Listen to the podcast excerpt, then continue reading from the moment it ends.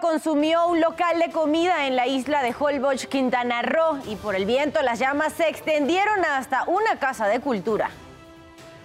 Detienen en la Ciudad de México a Carlos N., hermano del narcotraficante Rafael Caro Quintero, quien circulaba en un auto con placas ocultas. Fiscalía de Chiapas confirma que el actor y cantante Pablo Montero es investigado por presunto abuso sexual contra una joven, pero niega búsqueda internacional. México envía a Turquía un avión del ejército con equipo y especialistas en rescate. Aumentó a más de 4.300 el número de muertos por el terremoto de magnitud de 7.8 que sacudió a Turquía y a Siria.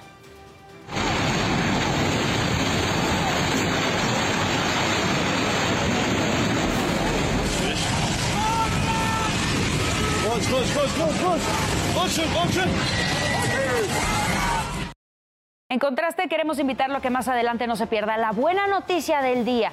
Le mostraremos a científicos que desarrollaron un dispositivo que mide la calidad del aire, pero también puede detectar enfermedades metabólicas como la diabetes.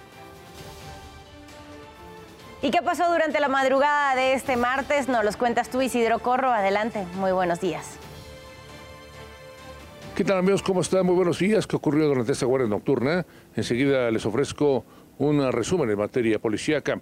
Vámonos a la zona de Iztapalapa. Ocurrió una balacera, luego una fiesta patronal que dejó como resultado tres muertos y cuatro personas lesionadas a tiros. Esto ocurrió en el cruce de las calles Insurgentes y Justo Sierra.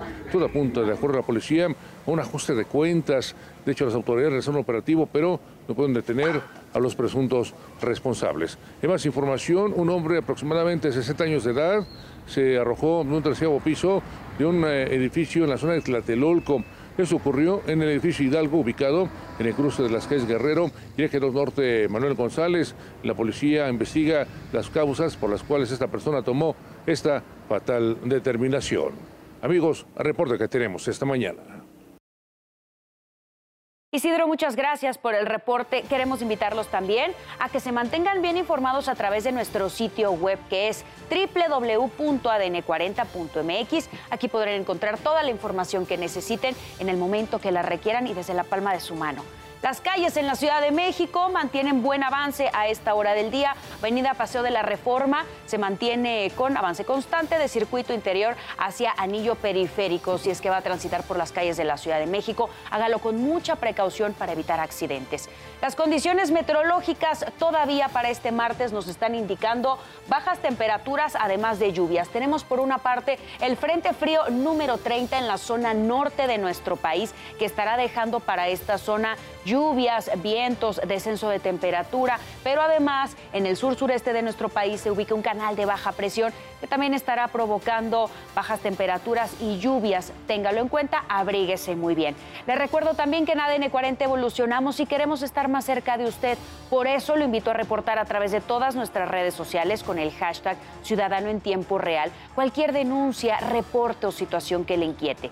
Precisamente a través de redes sociales informaron que localizaron en la alcaldía Xochimilco a un perrito, es un pastor inglés de 5 años de edad. Denunciaron el abandono de este animalito afuera de una casa ubicada en la esquina de Anacahuita y Solapan, en la colonia Santo Domingo, en la alcaldía Coyoacán. Les recuerdo que mi compañera Sara Uribe estará a las 12 del día leyendo todo lo que nos manden con el hashtag Ciudadano en Tiempo Real. Son las 5 con 35 minutos de la mañana. Continuamos con la información y lo hacemos con el siguiente resumen. Detuvieron a tres policías auxiliares de la Secretaría de Seguridad Ciudadana. Dos jóvenes lo señalaron por el robo de celulares. El incidente ocurrió el pasado primero de febrero en Avenida Jalisco, en la colonia Tacubaya, cuando los oficiales estaban en su día de descanso. La dependencia confirmó que los policías quedaron a disposición del Ministerio Público y se inició una investigación en asuntos internos.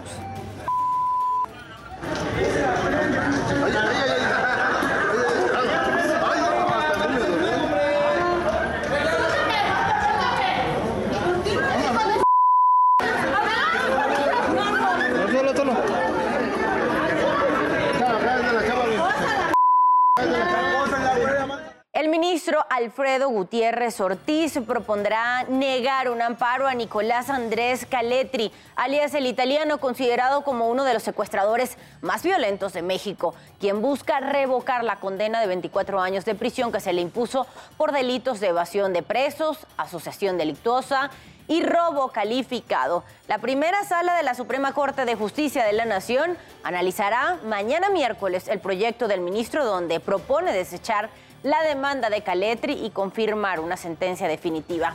El italiano cumple varias condenas por crímenes en conjunto que suman más de 300 años de prisión.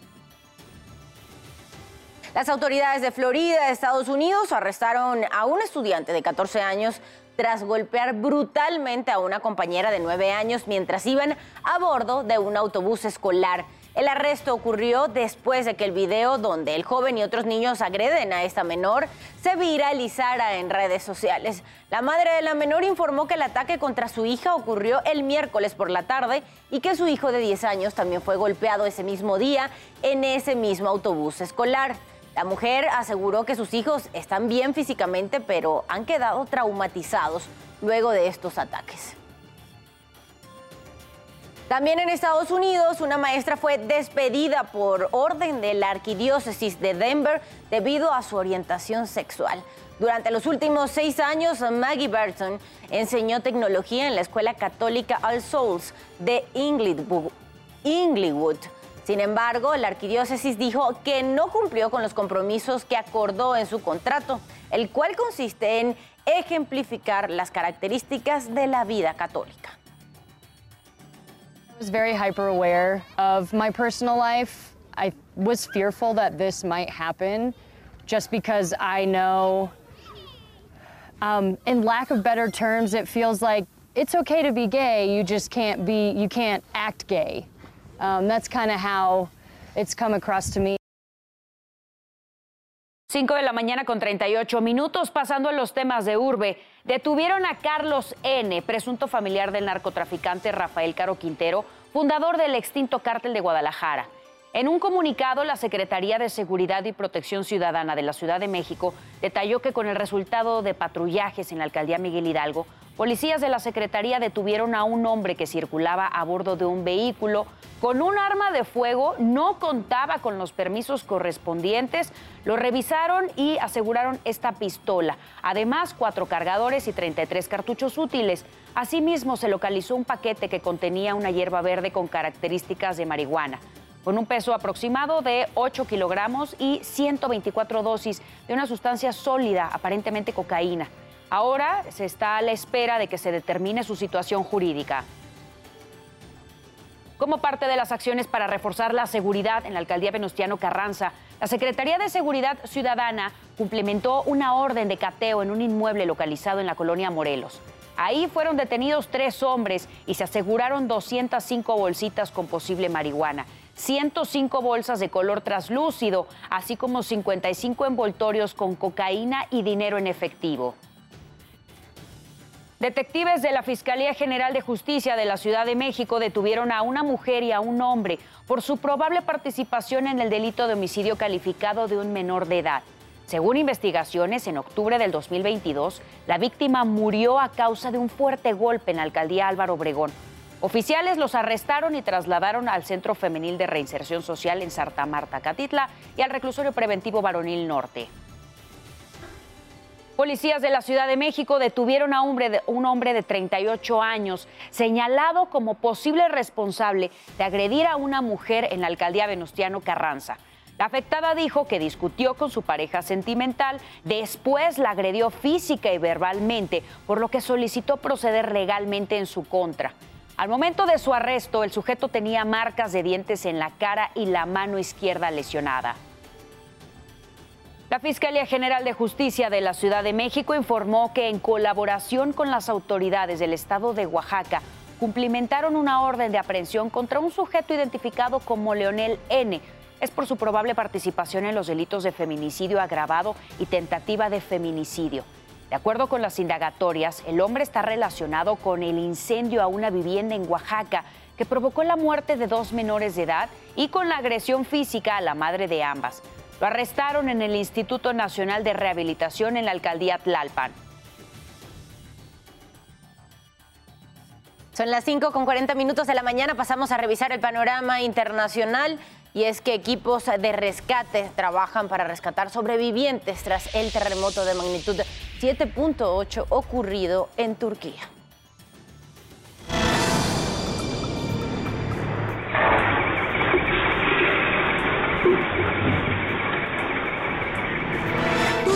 Despertaron por el sismo de magnitud 7.8 que los sacudió terremoto que ya es considerado por los expertos como uno de los más fuertes en la región en más de 100 años. De la ciudad de Karanmaraz, el epicentro, solo quedan escombros que retrasaron la llegada de los rescatistas y temperaturas de hasta 6 grados bajo cero han afectado a los sobrevivientes. Mientras que en Siria, millones de desplazados por la guerra son las víctimas. Pese al clima y los obstáculos, voluntarios y rescatistas han salvado a decenas de personas atrapadas.